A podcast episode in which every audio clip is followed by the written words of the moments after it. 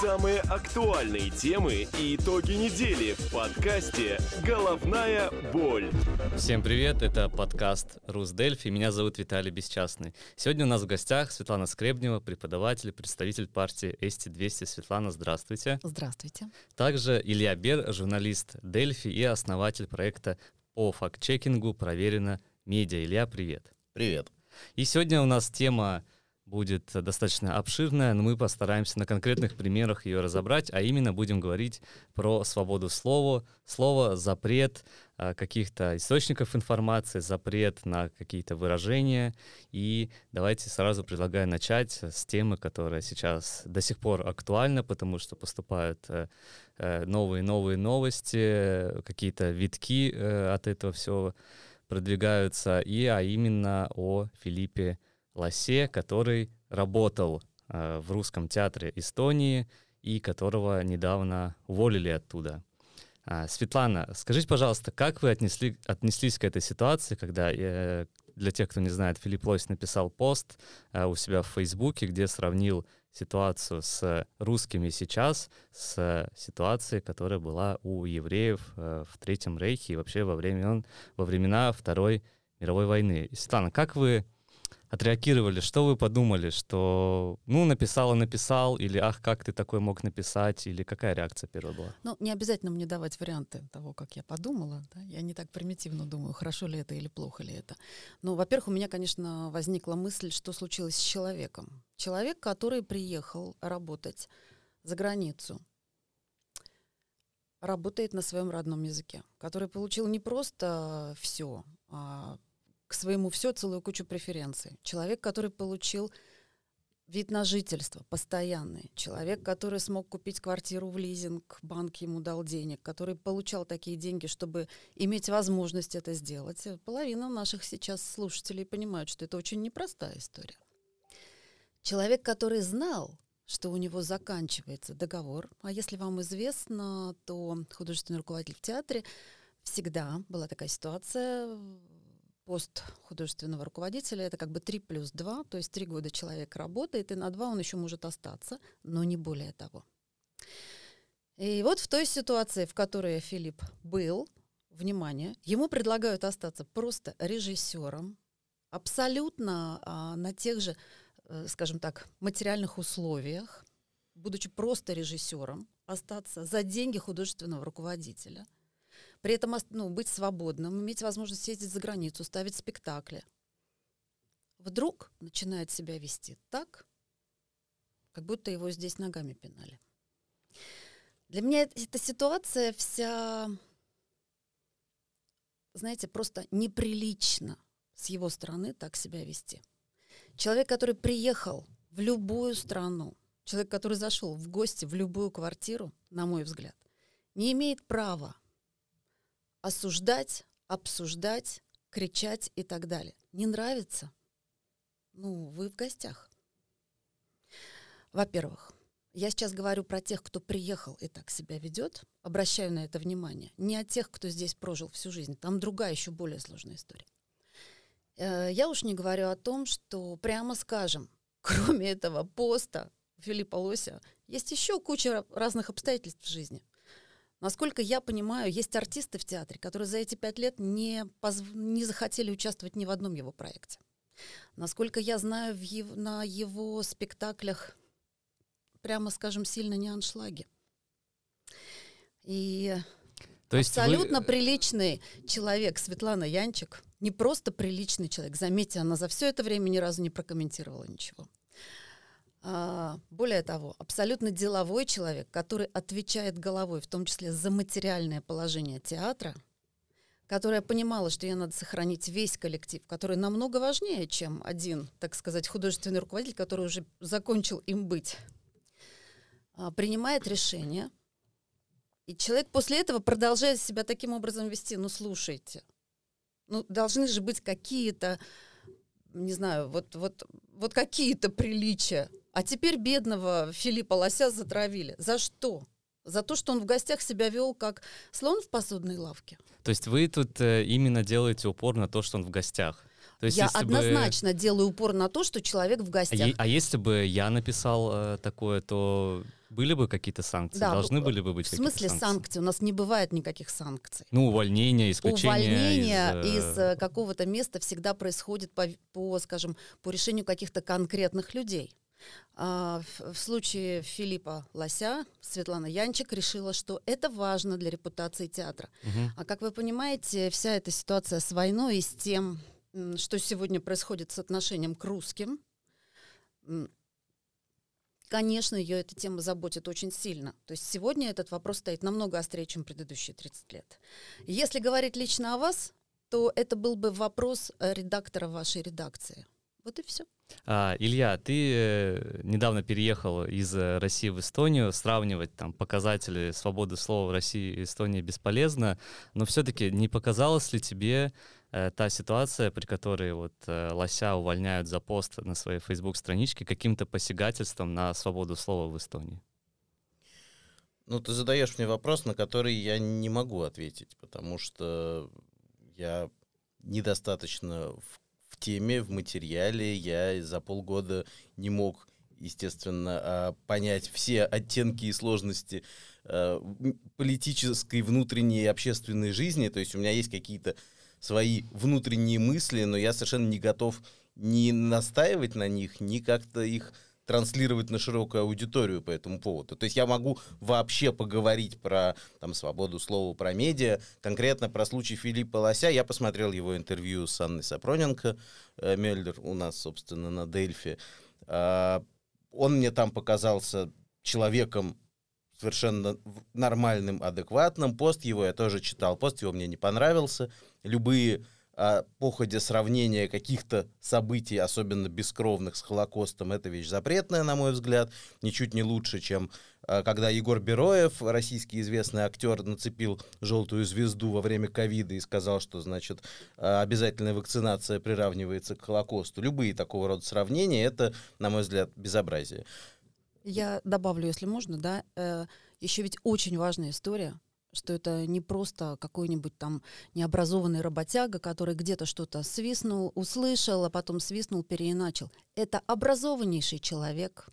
Это человек, э, который очень хорошо понимает всю ситуацию и ведет себя таким образом. Знаете, вот вы, мне кажется, Виталий, сейчас просто подставили Илью своим вопросом. Как вы относитесь к тому, что его уволили за пост? Если бы действительно у Ильи были возможности наблюдать за этим подробно, я думаю, что у него период адаптации такой, что... Ну, я могу за себя Одну сказать. без секунду, я скажу вам более. А, ведь тут другая история. Все случилось наоборот. Пост пошел тогда, когда он понял, что он дальше больше не будет здесь работать художественным руководителем. Он очень рассчитывал. Это он еще в мае понял, не, не в сентябре. Да, но, как вы знаете, э, временно была пока как бы назначена Светлана Янчик, и была целая куча там своих хлопот и проблем, и человек, Да. возможно, очень рассчитывал на то, что он Ну, останется. рассчитывал, не рассчитывал, но он знал точно не будет. Я скажу за себя, что а, по мне, я тоже согласен с Ильей, что Филипп Лось сказал полный бред, а, но мне кажется, он имеет право сказать этот бред.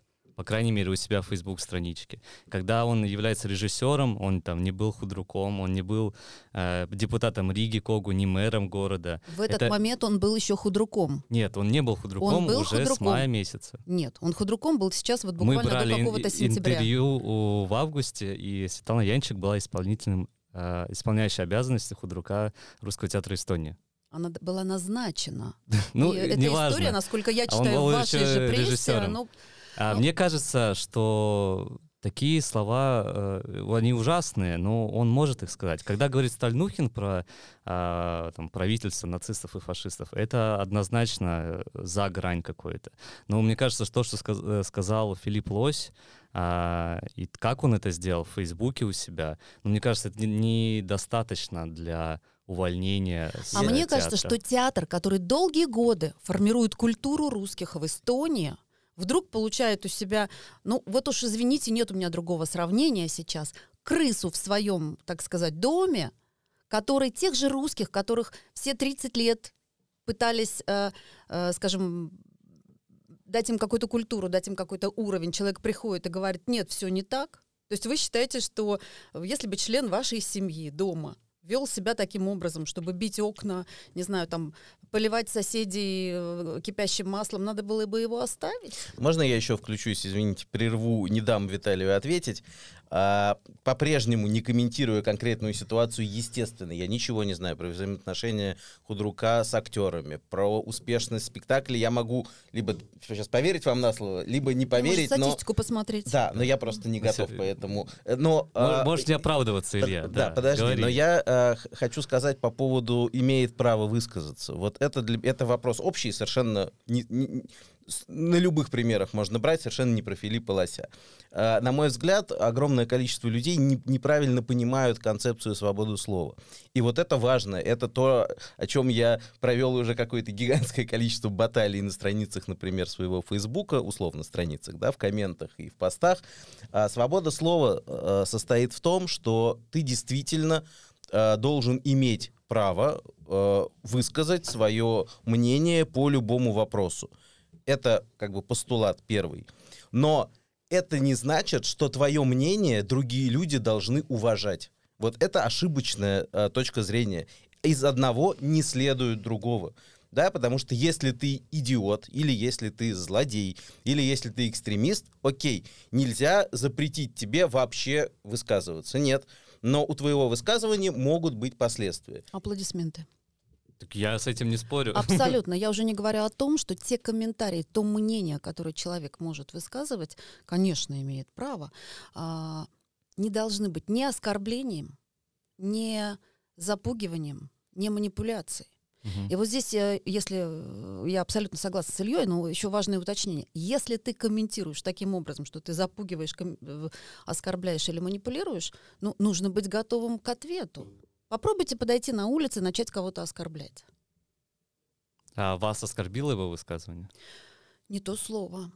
Меня страшно оскорбило его высказывание, потому что я а, отношусь к той категории русских в Эстонии, которая считает, что мне очень повезло, что я родилась в Эстонии, а, потому что никогда в жизни не было. Вот э, сколько хотите мне примеров приведите, я ни разу в жизни не столкнулась с тем, что были действительно какие-то там э, к русским плохое отношение. И так. На личном уровне, знаете, чего только не бывает. А если говорить о государстве, которое дало русским все, ну, Но- в, но в я- какой, э, в какой постсоветской республике русским живется лучше, скажите Это мне? точно абсолютно нет. Но мне кажется, он больше имел, наверное, россиян, да, там этот вопрос с визами, с переводом денег. Тогда у меня тому другой подобное. вопрос. Вот, э, знаете, я вчера смотрела там передачу «Кто кого», и, понятно, смотрю все эти э, нынче подкасты, передачи, и посты и так далее. Слушайте, нам действительно сейчас нечего обсуждать в своей стране, нежели чувства каких-то людей за границей. Давайте поговорим о наших чувствах, о том, что чувствуют русские э, в Эстонии сегодня, о том, что сделал а, тот человек и те люди, которые позволяли ему столько лет быть. Я даже могу объяснить, каким образом позволяли. И как мы сегодня себя чувствуем. Люди, которые всю жизнь работали, учили языки, платили налоги, все равно сегодня оказались не в Эстонии, во всем мире людьми второго или третьего сорта.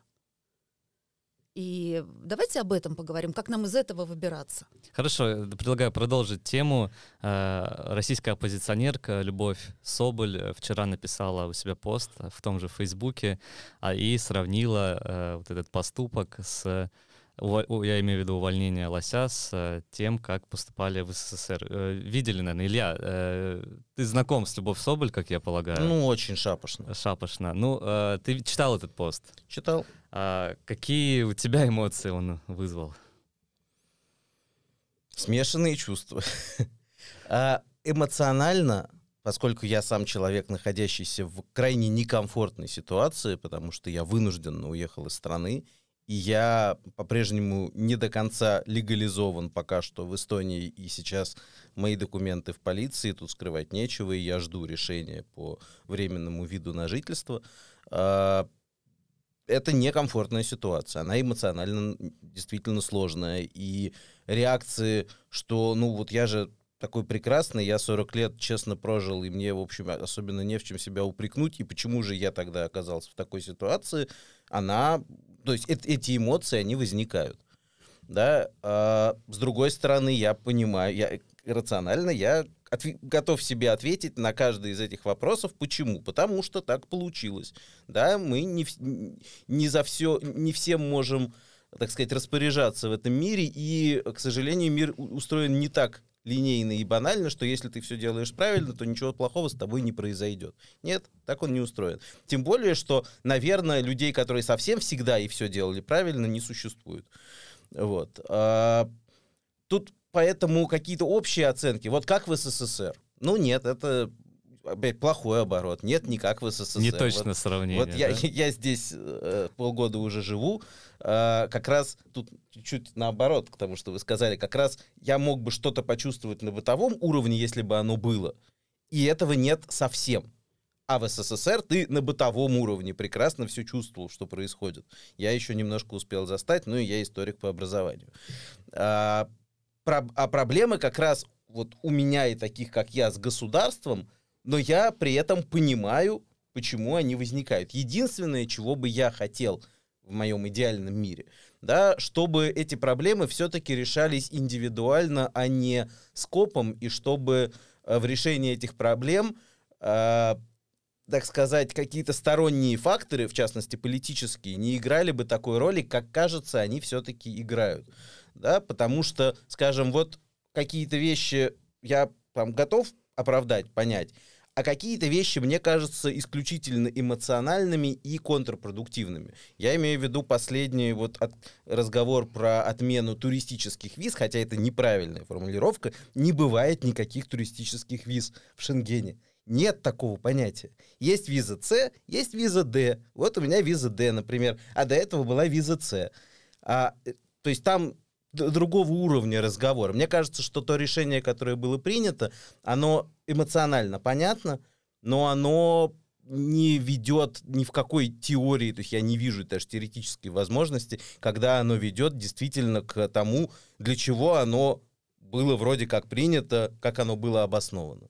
Ты про визы сейчас в конце. Я сейчас про отмену, э, про то, чтобы и не давать визы, но это вообще право государства Эстонии, но и не пускать с визами С выданных, э, выданными другими э, странами Шенгенского соглашения. Ну, если уж вы затронули эту тему, и причем э, учитывая предыдущий вопрос, как вы относитесь к тому, как Любовь Соболь это прокомментировала, вот знаете, поэтому русских больше и не хотят пускать, в том числе оппозиционеров.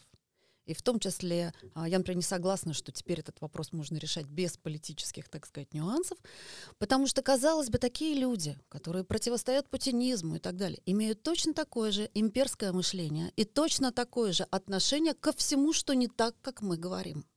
Что Любовь Соболь знает о действительной истории, а, так сказать, окончания работы а, господина Лося? Что только то, что ну вот ваш портал и какие-то еще написали. И на основании этого человек делает выводы. А выяснить этот вопрос? А позвонить директору театра? Она русская? Спросить? Может быть, было еще что-нибудь? Ну, слушайте, тогда э, мы с вами не имеем права никогда ничего писать про Россию. Нет, Вообще. Нет, вопрос э, совершенно не в этом. Мы можем иметь, э, мы с вами, кто мы с вами и кто Любовь Соболь. Ну, давайте прямо скажем, ну, Виталий, тут не в этом разный. вопрос. В этом, Я имею в, виду местный, не местный в сейчас. В этом. Ее читают миллионы людей, которые считают, э, что в России может случиться ситуация, когда не будет Путина, и когда оппозиционные силы придут к власти, и все изменится. Нет. Именно потому, что люди так себя ведут, э, не спокойно, не мудро. Не знаешь ответа, ну так и не комментируй. Я и не комментирую сейчас, и надеюсь, вы тоже, и не знаю уж, как Илья, может быть, он лучше в этом разбирается, но какие-то, а, скажем, политические течения в России. Почему? Потому что я несмотря на то, что я максимально пытаюсь э, анализировать, ну, как минимум слушать и читать то, что происходит, понимаю, что я, может быть, знаю одну десятую часть.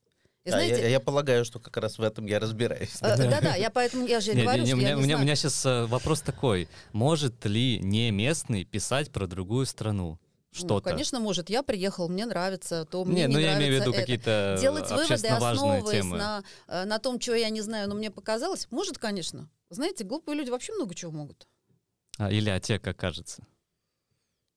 Ну как?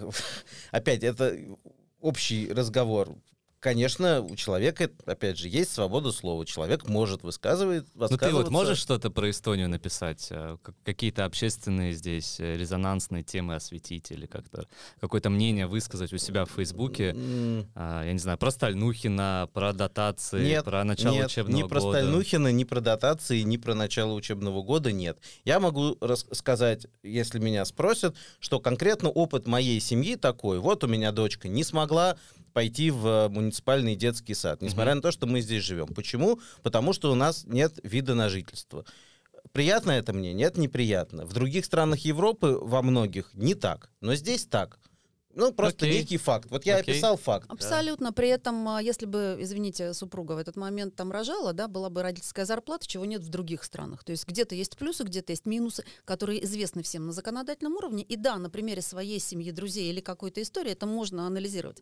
Ну, Илья еще с большим уважением начинаю к вам относиться, потому что человек действительно понимает, прежде чем что-то анализировать, ну, нужно хоть хотя бы, не знаю, там, Да, я э, с этим полностью согласен. а если, знаете, считать э, свободу мнения, я что, как это, не, не хочется э, обижать казахов, да, э, что вижу о том пою, вот Мгм. увидел это, ой, вот это сказали, ой, я побежал туда, ой, вот эти плохие, ой, уволили все плохие. Ну, слушайте, мы говорим про какое-то серьезное выражение, э, так сказать, ну, свободу слова, про что-то серьезное.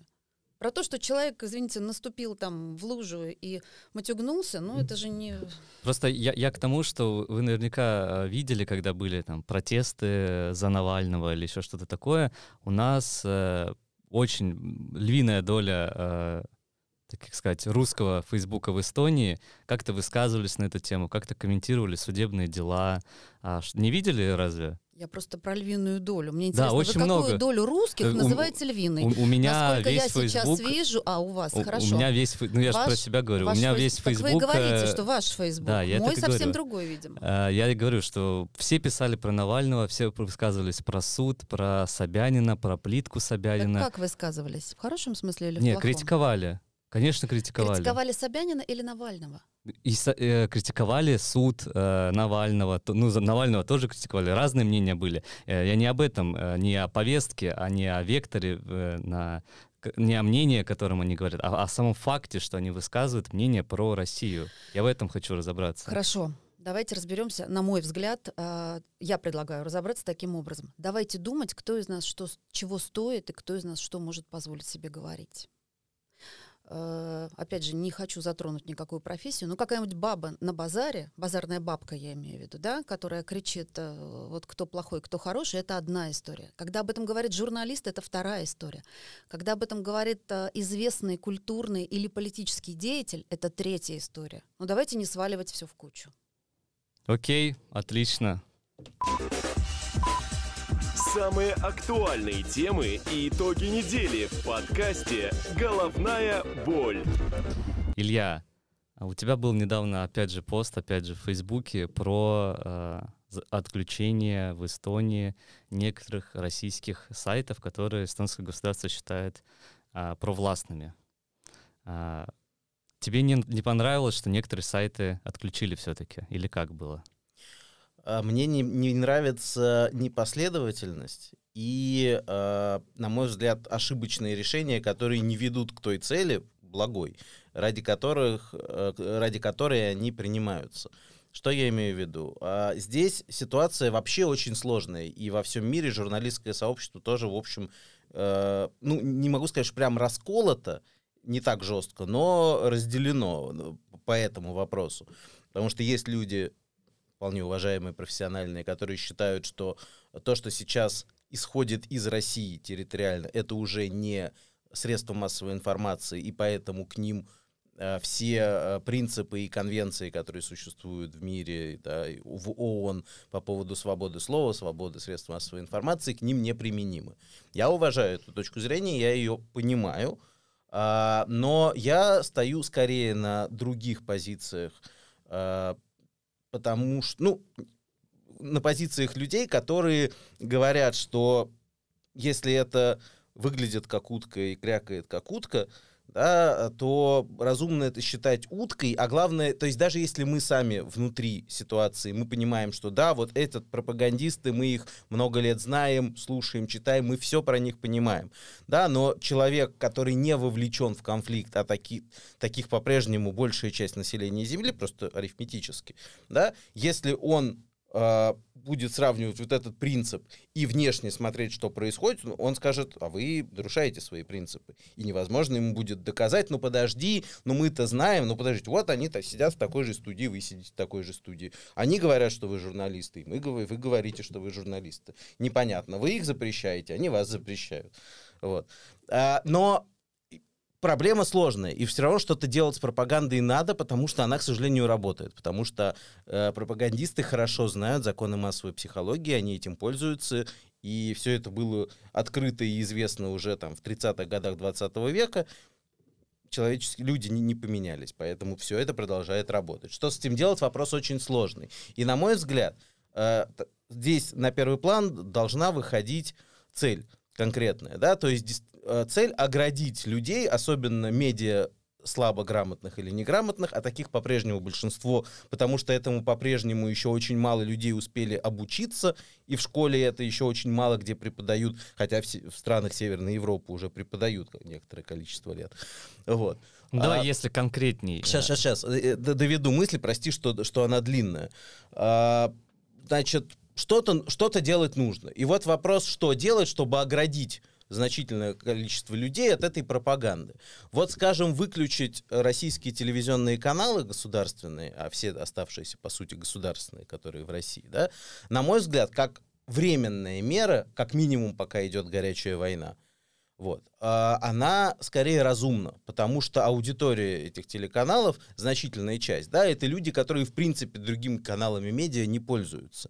И в таком случае они будут искать альтернативу в этом же ящике, да, просто на другой кнопке.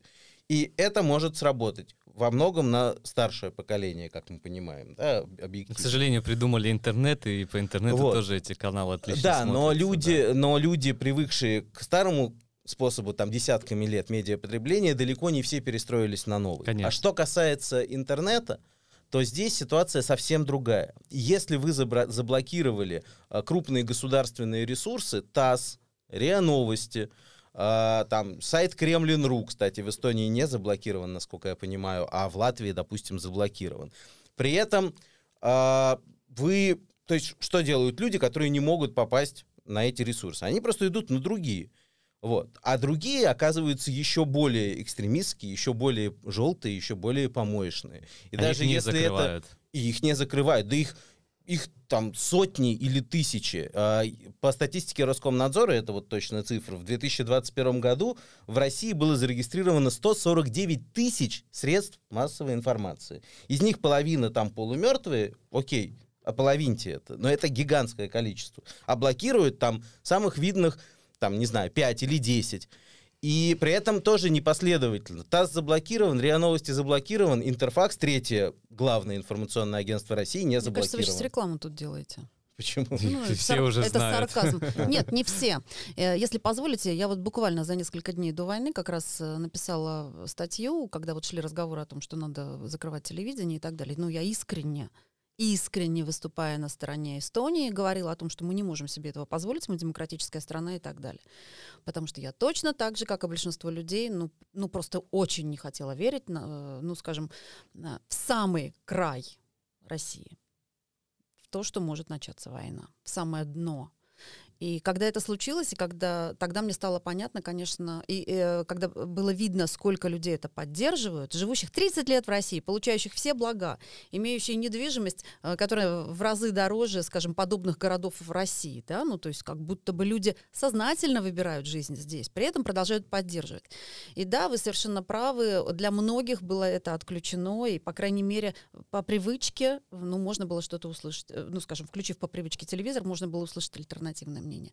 Я сейчас понимаю, что, видимо, недостаточно просто технических э, возможностей для того, чтобы действительно э, как бы это деликатно-то сказать, чтобы не совсем матом, эту лавочку прикрыть.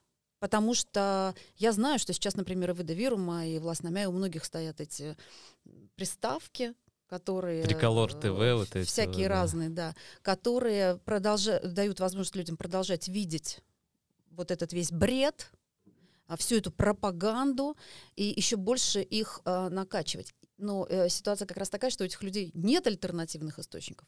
Они поставили там за 3 копейки и забыли раз в году Не знаю, в заплатить. Нарве все смотрят дальше российское телевидение, там, там все работает. Я поэтому и говорю. И если говорить о том, вот это заблокировали, это не заблокировали, я считаю, что просто мало пока заблокировали. Возможно, недостаточно технически. А, а, Илья, Это твой, твой невозможно. в по- твой поинт в чем, что... Поинт, поинта два. Поинт первый. История человечества показывает, что э, запретами и блокировками бороться с информацией невозможно. Никогда, нигде не получилось.